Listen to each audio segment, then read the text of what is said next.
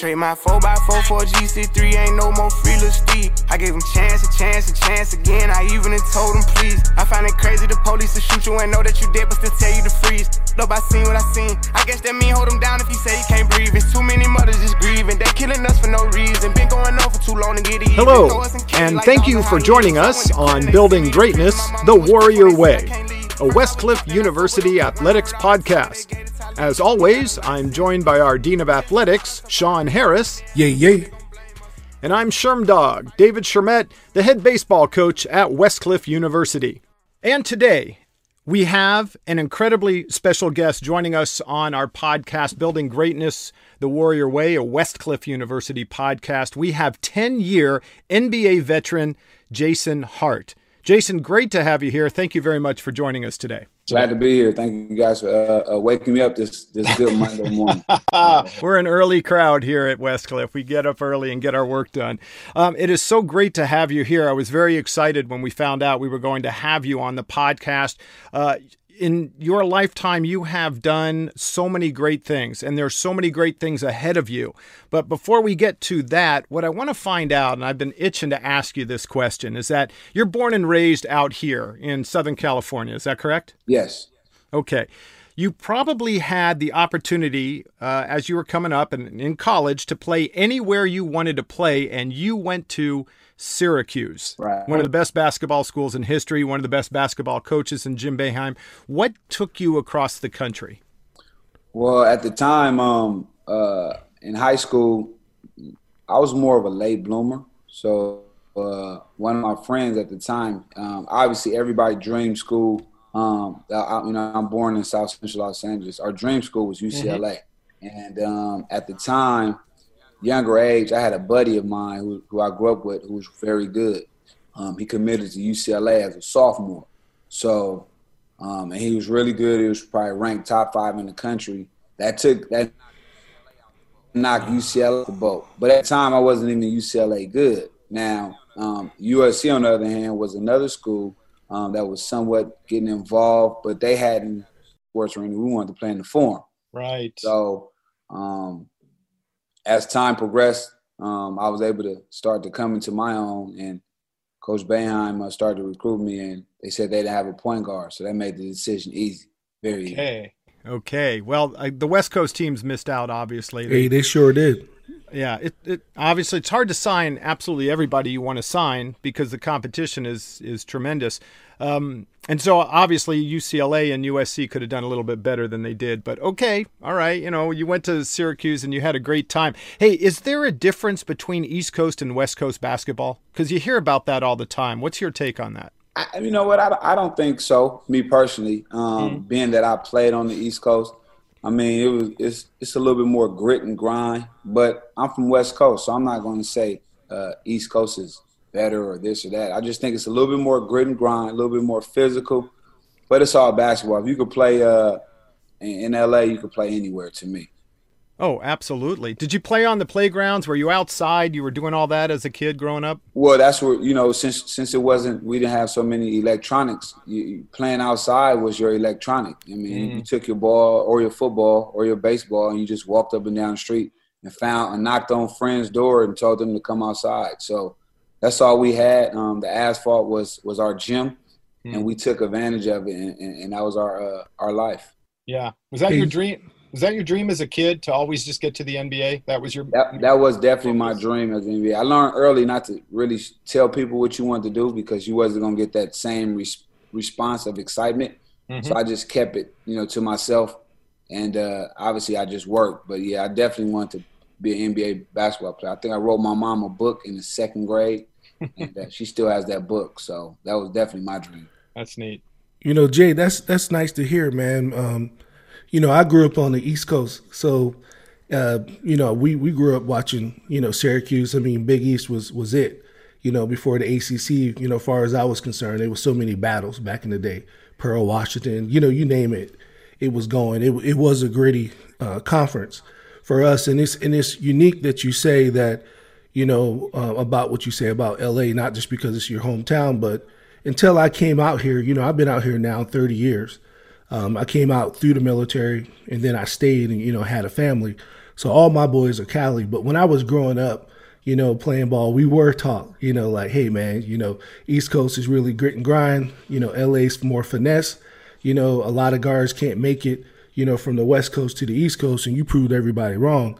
And then once I came out here and kind of understood the climate, the culture it's just a different, you know, beast. It's a different beast altogether. But I can tell you now, there's nothing like LA basketball.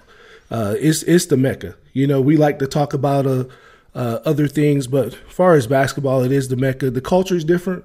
You know, the palm trees don't let the palm trees fool you. I tell everybody that from from the from the East Coast, but it is definitely uh, the mecca. Actually, I believe every university don't really have to uh, recruit outside of Cali. you know what I'm saying? Like you yeah. really don't because our second tier guys are, are better than most. You know, um, you know as a whole.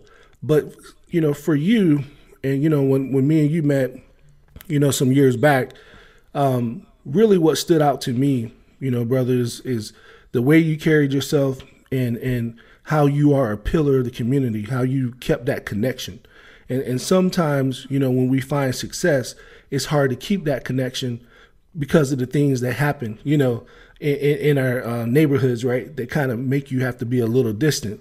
And I think, you know, you have uh, done a great job of, of keeping that connection.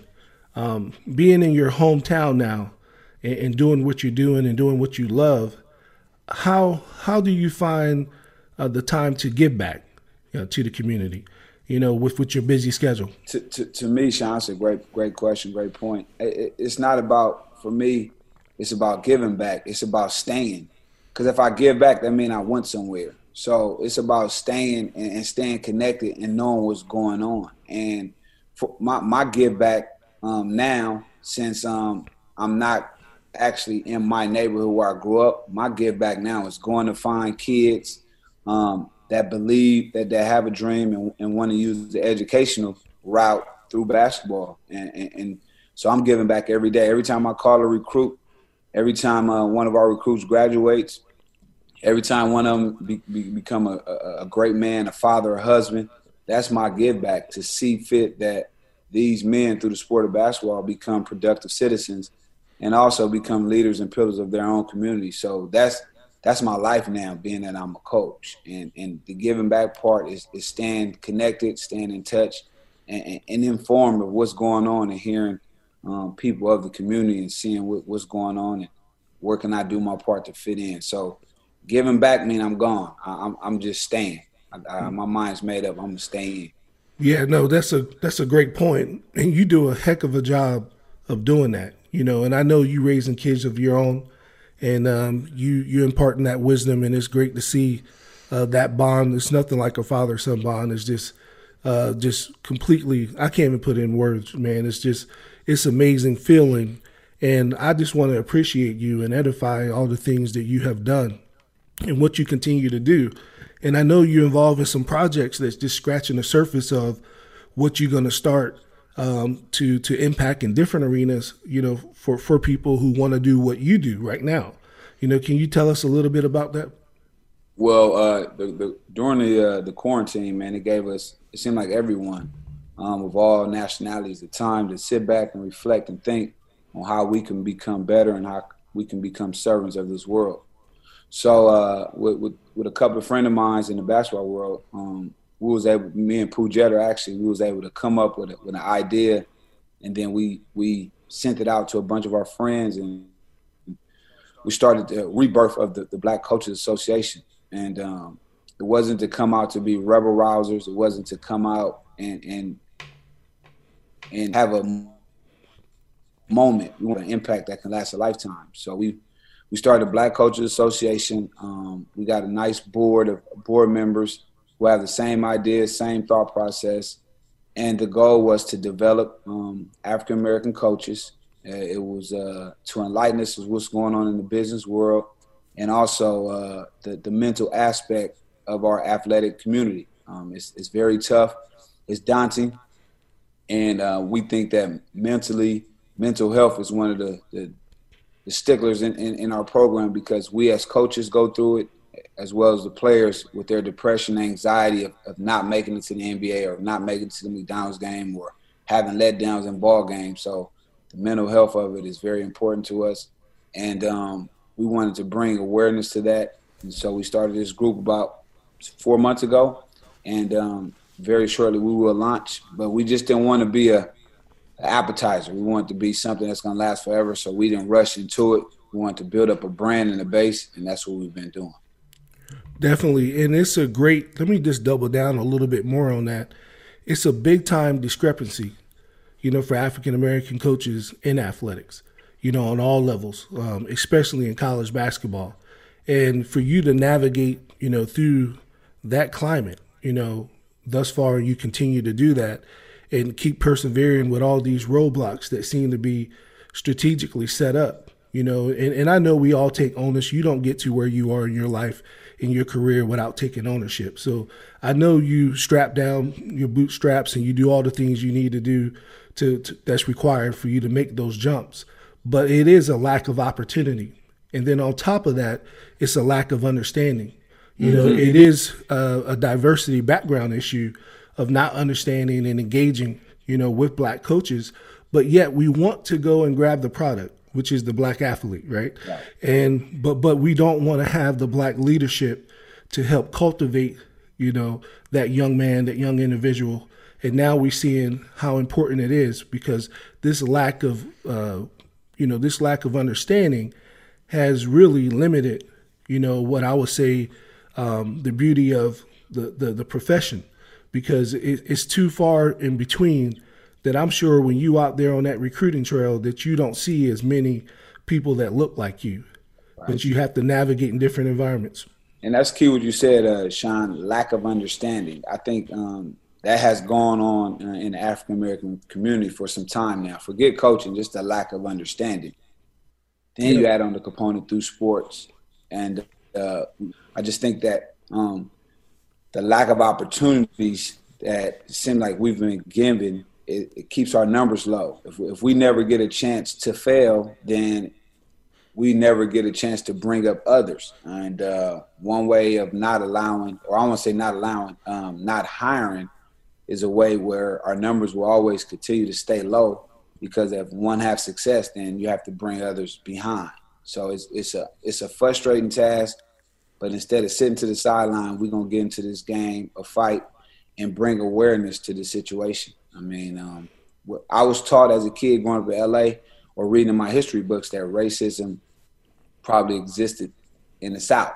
Well, that that uh, that that evil thing has spread across the world and it's, it's to the West Coast and it's, and it's, everywhere. So we have to do a better job of enlightening the powers that be, and then also when we do get our opportunities, we're ready to go. You know, like I said, I just want an opportunity to fail just like any other coach. Um, nobody's perfect. Um, and so I just want an opportunity to fail, and, and my counterparts same, same as for them. We just want an opportunity to, to fail and see if we can.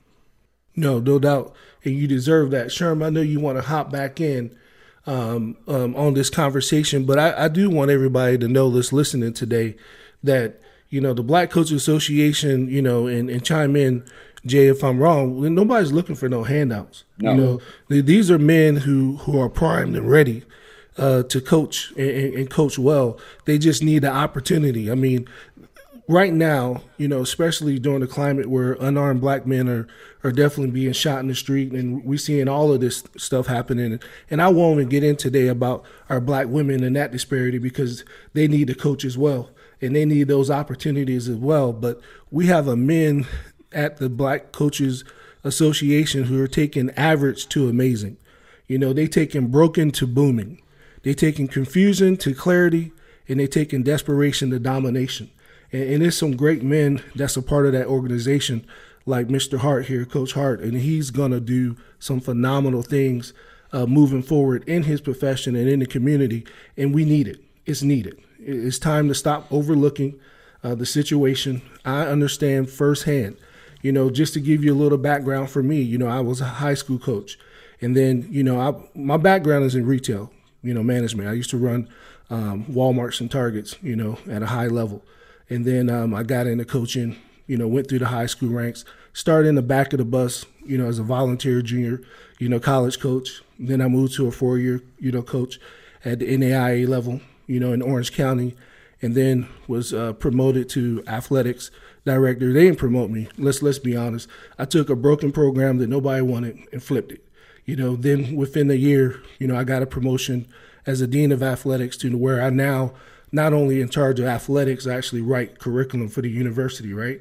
But it's just to show you that it doesn't matter what your path is.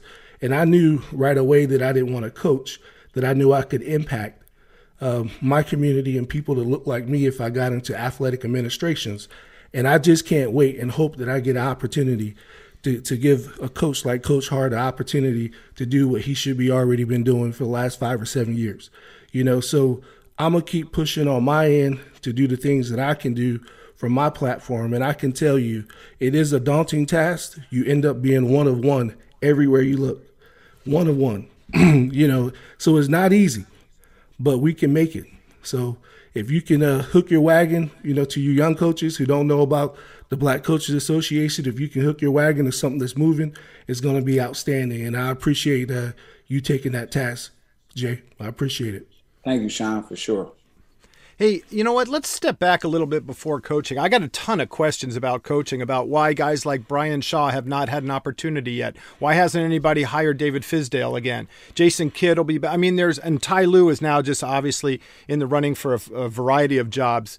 But yeah, he you know, just took the Clipper job. Sure. Yeah, yeah. Let's okay. Let's step back for a second and and let's go before the coaching era starts. Let's talk about you know the black uh, upcoming kid who is in junior high school or high school, and either the education process or the lack of opportunity for education. Because you know it's not like you're going to come right off the street and become an assistant coach at a high level and then and then take right over. You know everybody kind of has a, a progression they have to follow, but it doesn't seem as though the opportunity is there for the black uh, junior high high school kid to take that progression. Um, and and you know the number of black coaches is disproportionate in all sports obviously and black ownership and and and you know, black general managers. You know it's just not there across sports. We had this talk on one of our earlier podcasts that the NFL is 70% black. The NBA is 81.1% black. Baseball right now is only 7.7 percent black. You know it's kind of interesting how it's disproportionate but Jason, can you enlighten us a little bit? I mean, you're you're a current coach. Obviously, you you've had a coaching trajectory that is outstanding from Taft to Pepperdine to USC. And I'm kind of interested to see where you're headed next. But how is it that we can get the younger black athlete slash student coach that the access, the opportunity, because it just doesn't seem there, even in this day and age.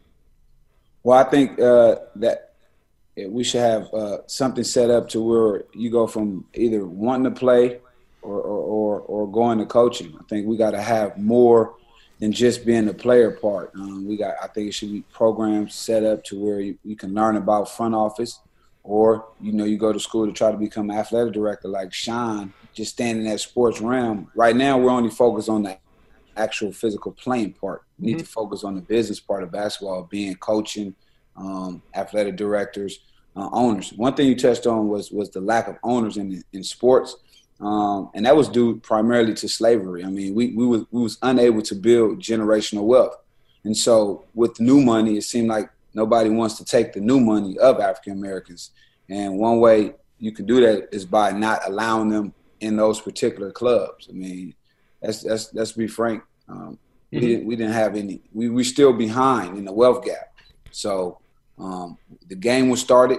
It started at 100 to, to zero, and then obviously they let African Americans start start playing in the fourth quarter with three minutes ago and said catch up, and mm-hmm. we've been, just been unable to catch up, and that's led to um, heartache, pain, frustration in all African American communities, and that's where you see our disparity right now and today, and it mm-hmm. spills over into our world because athletes come from this world and they bring that frustration over here, and athletes like myself we grow out of it. We we fortunate enough to get out of the sports and retire, and we still have that pain and neglect in our hearts. So um, it's frustrating, but the, our history has has been frustrating, and we always overcame. So this will this will be nothing new. This will be another challenge, and I think okay. we're up for the for the challenge. Okay, so here here's a question because it's an interesting analogy you bring about the three minutes left in the fourth quarter. Yeah. Um, and do you do you think what is happening in coaching, um, ownership, GM, athletic director, because again, very few uh, minorities in those positions. Do you think that this is actually um, sincere by those others that are in power, or do you think this is window dressing? Just saying, hey, you know what? Throw a token uh, opportunity at a black coach or a, or a GM or whatever just to make it look good. Or do you think this is genuine and it's going to get support and it's going to be a groundswell and it's going to start to manifest itself and be something bigger? Well, I just I think it has to be changed uh, on in structure. Um, I mean, we we've been marching. We've been marching since the 60s. 60s. Um, we've been singing "We Shall Overcome." We've been go- fighting against Jim Crow law. So um, one thing that the powers that be, they always wait us out. I mean, because now that we're getting back to normal, now the sports is back in, and now life is kind of picking up to the new normal.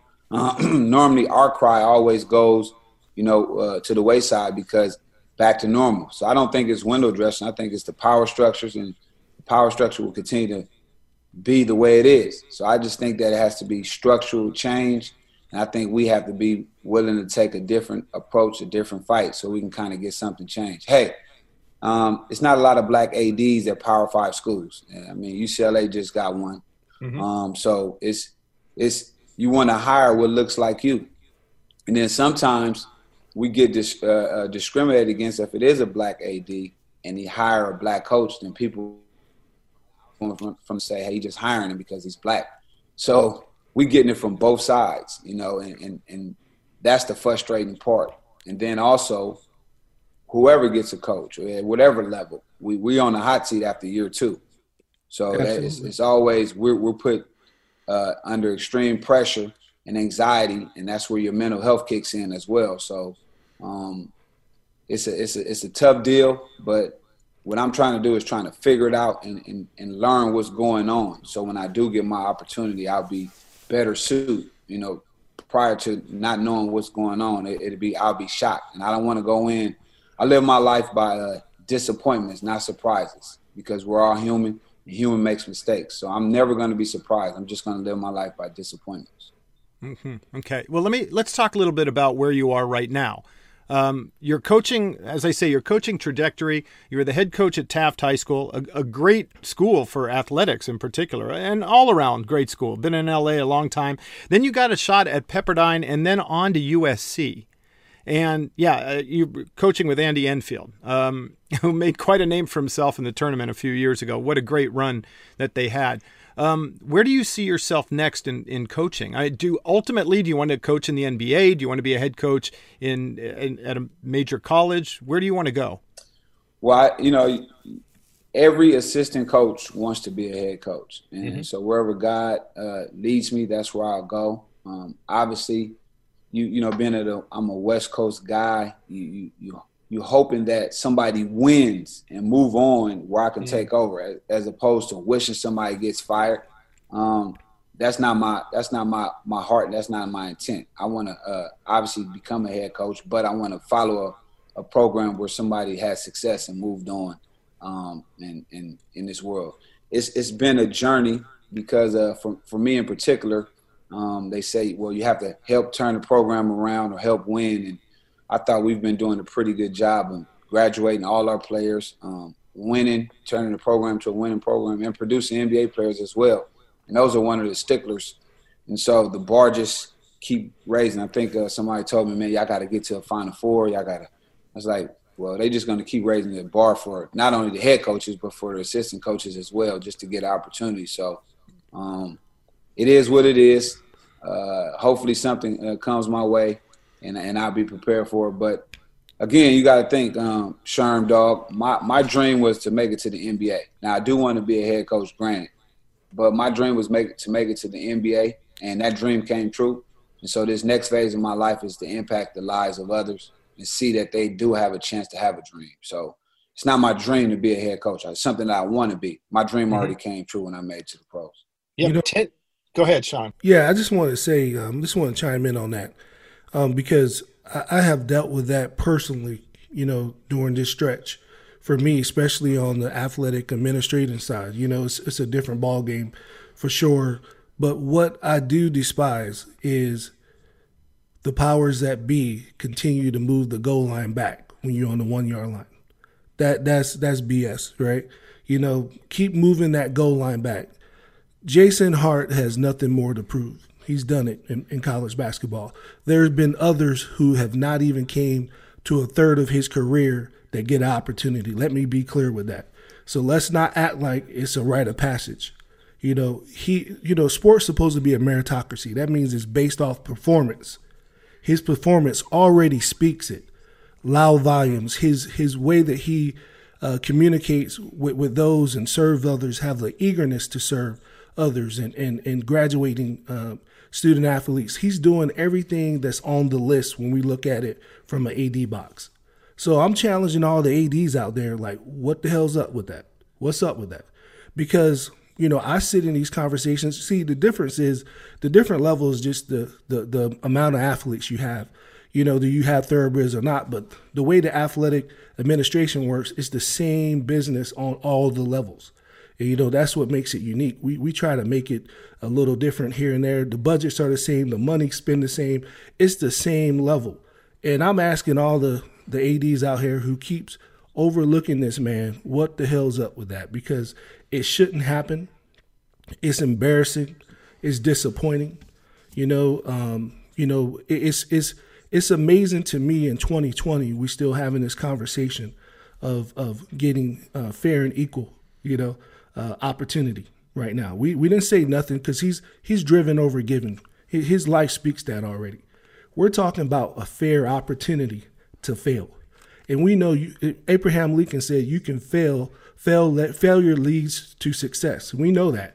So when we do get these shots, then we got a, a, a hot seat, we got a short leash, and then all of a sudden uh, we can't. You know, it, you know. I, I, really commend Ty Lue sticking to his guns and getting that five year deal because he should have got that from the Lakers. Let's be honest. You know, like so we get these little uh, hurdles that get be stuck that the people don't understand if they're not in the business, and it makes it seem like us they want to depict us as being selfish. We just want what we deserve. You know, it ain't no selfishness here. We know it's back uh, backyard deals happening all the time.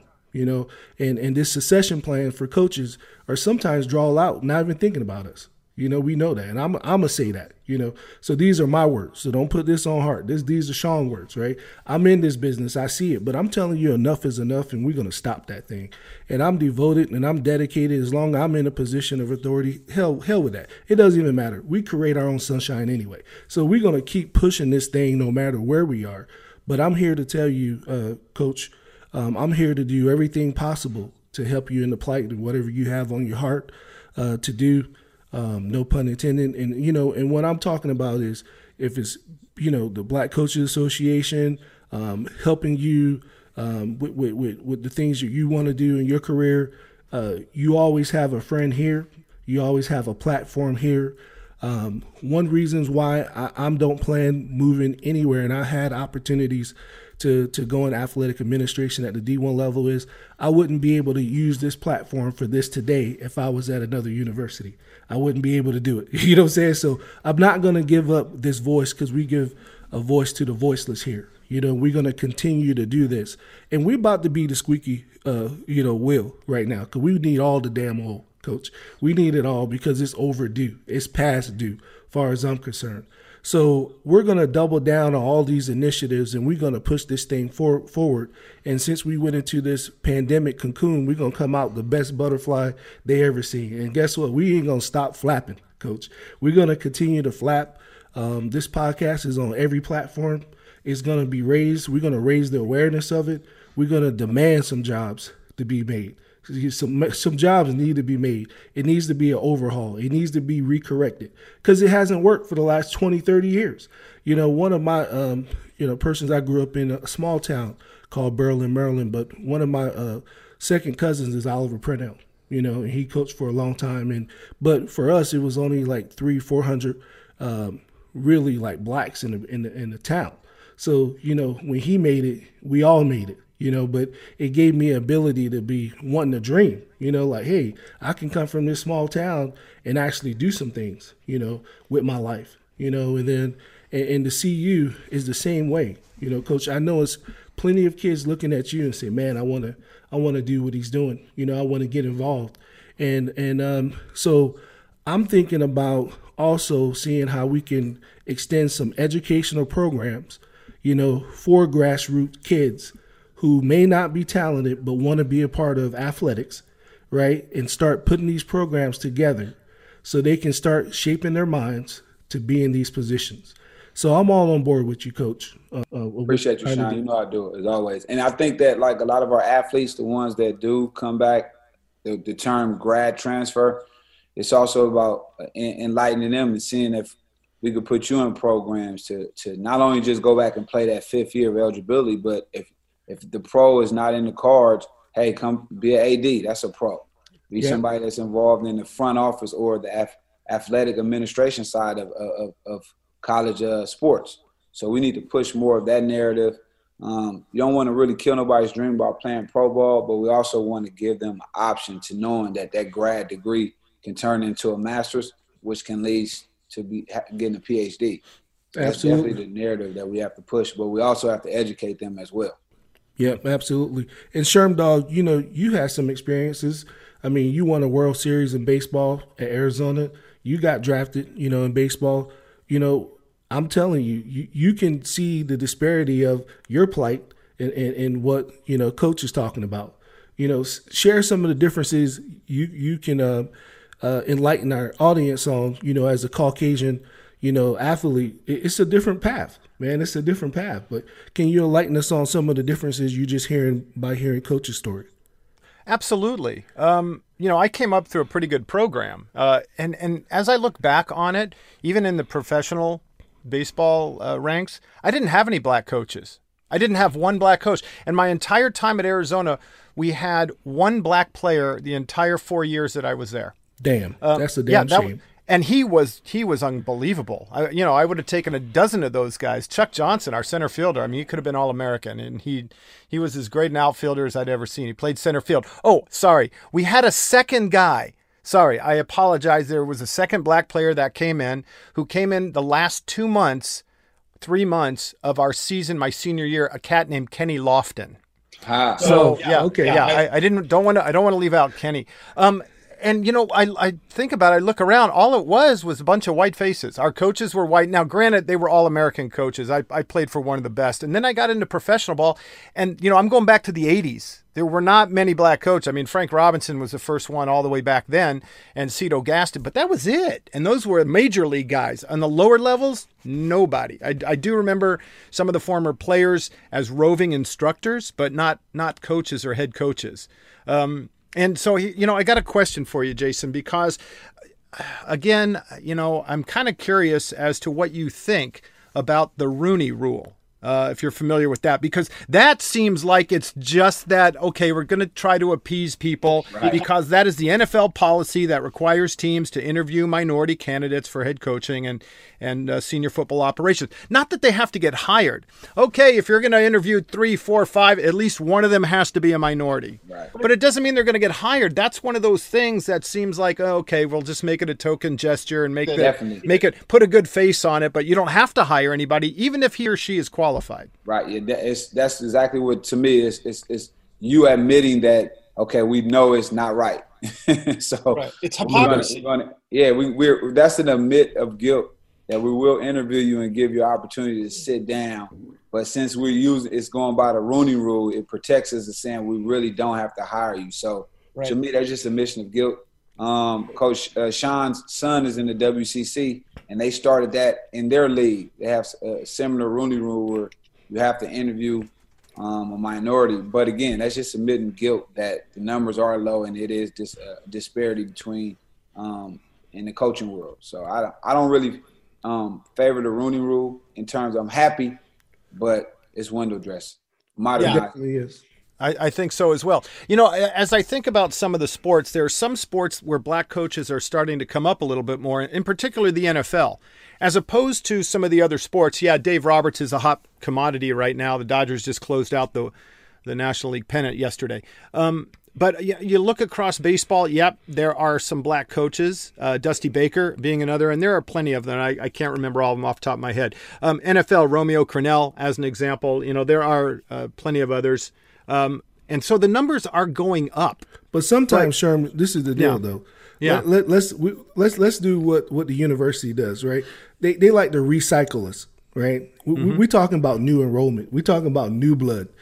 That's where the disparity is. It's no new blood. We we'll we'll take a, a coach who's already went through whatever their rite of passage is, right? And and we'll recycle them to different teams. But we're talking about new opportunities for the next generation, for the next thinkers, though. And I think that's where we still have a big time issue because, you know, normally if they're in certain coaching trees and only those guys that come from a certain coaching tree, you know, get selected. Like you was talking about, you know, the gentleman from the Dodgers, right? Why the Dodgers have to be hot for him to get a look? That that that doesn't happen. It shouldn't have to be that way. Mm-hmm. He should be able to get a look based off of his performance and the things that he has done over his career. It's it's time for him to get that look. Mm-hmm. You know what I mean? And and we don't have to always do something extraordinary to get an opportunity, because the next man don't have to do that.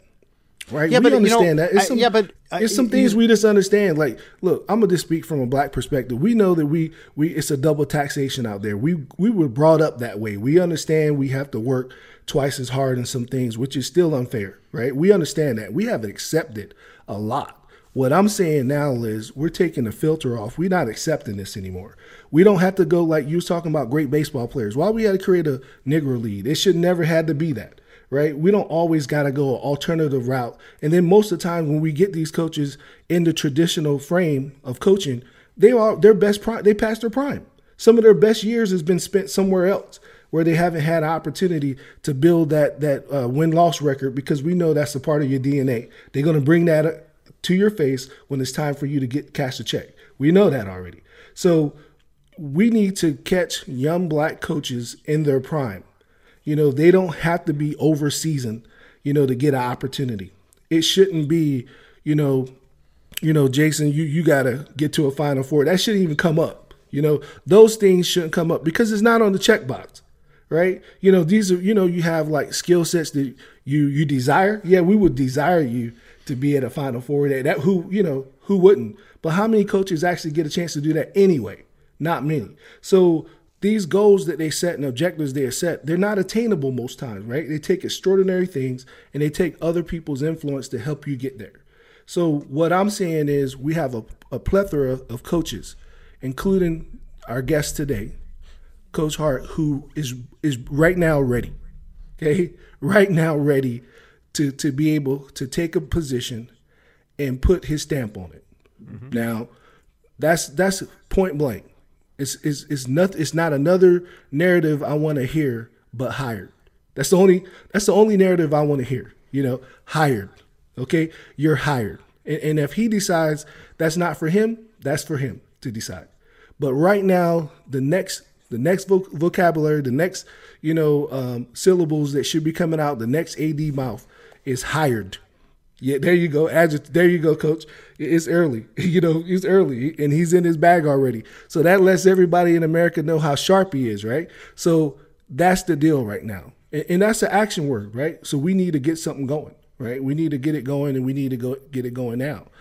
And he deserves this opportunity. And um, we're going to push for that, man. We're going to push for you and everybody else who are in a similar situation that's waiting patiently. But I can tell you this from my personal spiritual belief, you know, when God announced you, it's going to be undeniable. And, and ain't nothing going, ain't no man on earth can be able to stop it. And it's coming. I feel it. It's coming. It's overdue. But I know you're humble and you're thankful for your opportunities. That is something you can see just by talking to you and the way you put forth your work. It has not stopped your production and your level of production of work. So, like you said, we will get through this. But I'm saying let's get through this now. Let's fix this now. And we're in the now next, uh, you know, uh, um, pretty much profession right now. We never think about the past. It's now or next. So now we need to fix it. And, you know, Coach Hart is up next. He needs to get it right now. So that's where I'm at um, with it. And, and these my personal views and, and, and what I see being in the business and I hire coaches. You know, I felt the same way. Um, you know, coach, you touched on this a little earlier. You know, I hired a black associate, you know, AD, and some people just look all crazy. you know, when I did it, you know, I mean, it was like, you know, you know, what what is he doing? You know, how is he making this happen? I can tell you right now, the president of my university, who's the owner of the university, did not bat an eye. We never had a conversation about it. That doesn't that's that's not normal. No. That's not normal. I knew then at that point, my anchor's down. Okay? We're about to do something great. Didn't ask me one thing. Is he qualified? You you love him? If if you like him, I love him. That's not normal. I had other conversations in other positions where that wasn't normal. That should be normal though. That should be the norm. It should be based off his performance and what he brings to the table, not all the other things that we like to put in front of um, African American coaches.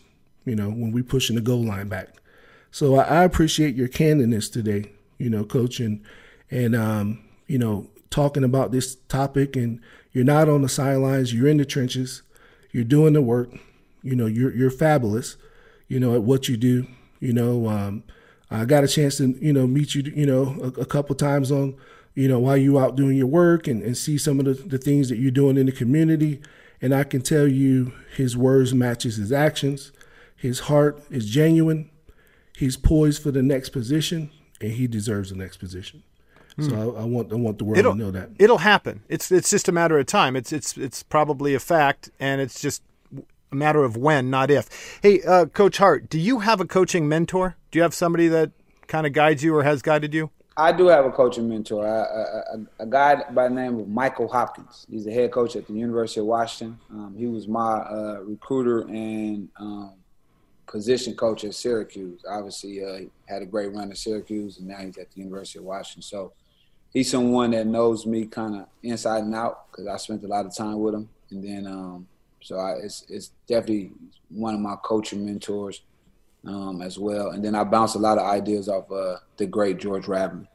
Hmm, George Raveling, USC, among other places. Yeah, he he he, he was in this business for, for quite some time, and, and he started in the era where it wasn't fair. You know, being in the fifties, 40s mm-hmm. that those that that time. So um, he's definitely uh, someone that I bounce off a lot of ideas. Okay. So, uh, fellas, I don't want to. Hey, I hate to cut you off, but it is a it's new okay. norm, and so we all have to get COVID tests by 9 a.m. every day. We take COVID tests. Sean, I don't know about how it is in Gonzaga, but we take COVID yeah. tests every single day, and our results have to be be back by 11 o'clock to say yay or nay for practice. So, I live uh, about 30 miles away from LA. I mean, from USC. Yeah. And uh, you guys notice LA traffic. Yeah, you, yeah, guys, you got to go. What? There's traffic in LA? Um, and you know what? It was a the pandemic. It wasn't a great thing that we had a pandemic, but the traffic subsided for a little bit. Now okay. everybody has to get back to work and make money in this time. Right. Fortunately, our traffic is back. Uh, it's reflecting that. So I have to go and take my daily COVID test right now. Okay. Hey, well, well we appreciate you, man.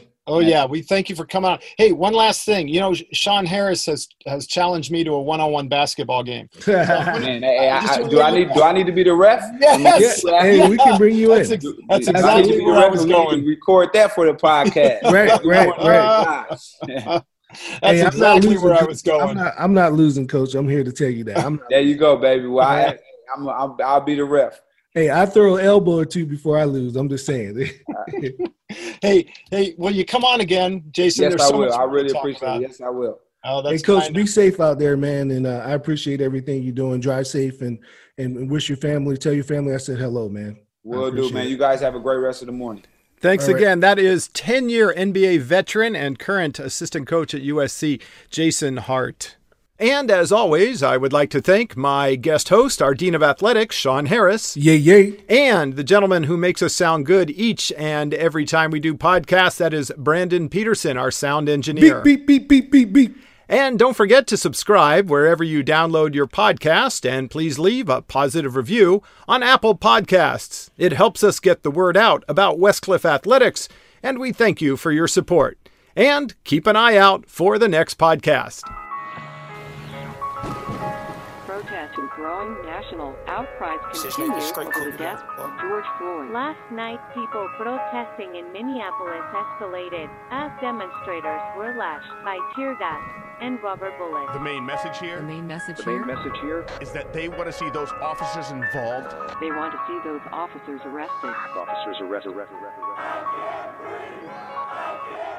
Trade my 4x4 for a GC3, ain't no more free little Steve. I gave him chance, a chance, a chance again. I even told him please. I find it crazy the police to shoot you and know that you dead, but still tell you to freeze. Look, I seen what I seen. I guess that mean hold him down if he say he can't breathe. It's too many mothers just grieving. They killing us for no reason. Been going on for too long to get even. Throw us in cages like dogs and hyenas. I went to court and they sent me to prison. My mama was crushed when they said I can't leave. First I was drunk, then I sobered up quick when I heard all that time that they gave it to Talib. He got a life sentence plus. We just some products of our environment. How the f they gon' blame us? You can't fight fire with fire, I know, but at least we can turn up the flames some. Every color person ain't dumb, and all whites not racist. I be judging by the mind and heart, I ain't really in the faces. Though the way that we living is not getting better, you gotta know how to survive. Crazy, I had to tell all of my loved ones to carry a gun when they going outside. Stay in the mirror whenever you drive. Overprotective, go crazy for mine. You gotta pay attention to the sign. Seem like the blind following the blind. About everything that's going on. I boost security up in my home. I'm with my kind of they right or they wrong. I call him now, he'll pick up the phone and it's five in the morning. He waking up on it. Tell him wherever I'm at, then they coming. I see blue lights, I get scared and start running. That should be crazy, they supposed to protect us. Swords and handcuffs and arrest us. Why they go home at night, that's messed up. Knowing we needed help, they neglect us. One of them who gon' make them respect us. I can see in your eye that you fed up. Go around, got my shot, I won't let up. They know that we a problem together. They know that we can storm anywhere. It's bigger than black and white. It's a problem with the whole way of life. It can't change overnight. But we gotta start somewhere. Might as well go ahead, start here. We done had a hell of a year. I'ma make it count while I'm here. God is the only man I fear. Kid, I'm going on the front line. He gon' bust your work if you come at that gun line. You know when the storm go away, then the sunshine. Got put your head in the game when it's crunch time. I want all my sons to grow up to be monsters. I want all my daughters to show out in public. Seem like we losing our country, but we gotta stand up for something. So this what it comes to. Every video I see on my conscience, I got power now, I gotta say something. Corrupt the police been the problem where I'm from, but I'd be lying if I said it was all of them. I ain't do this for the trend,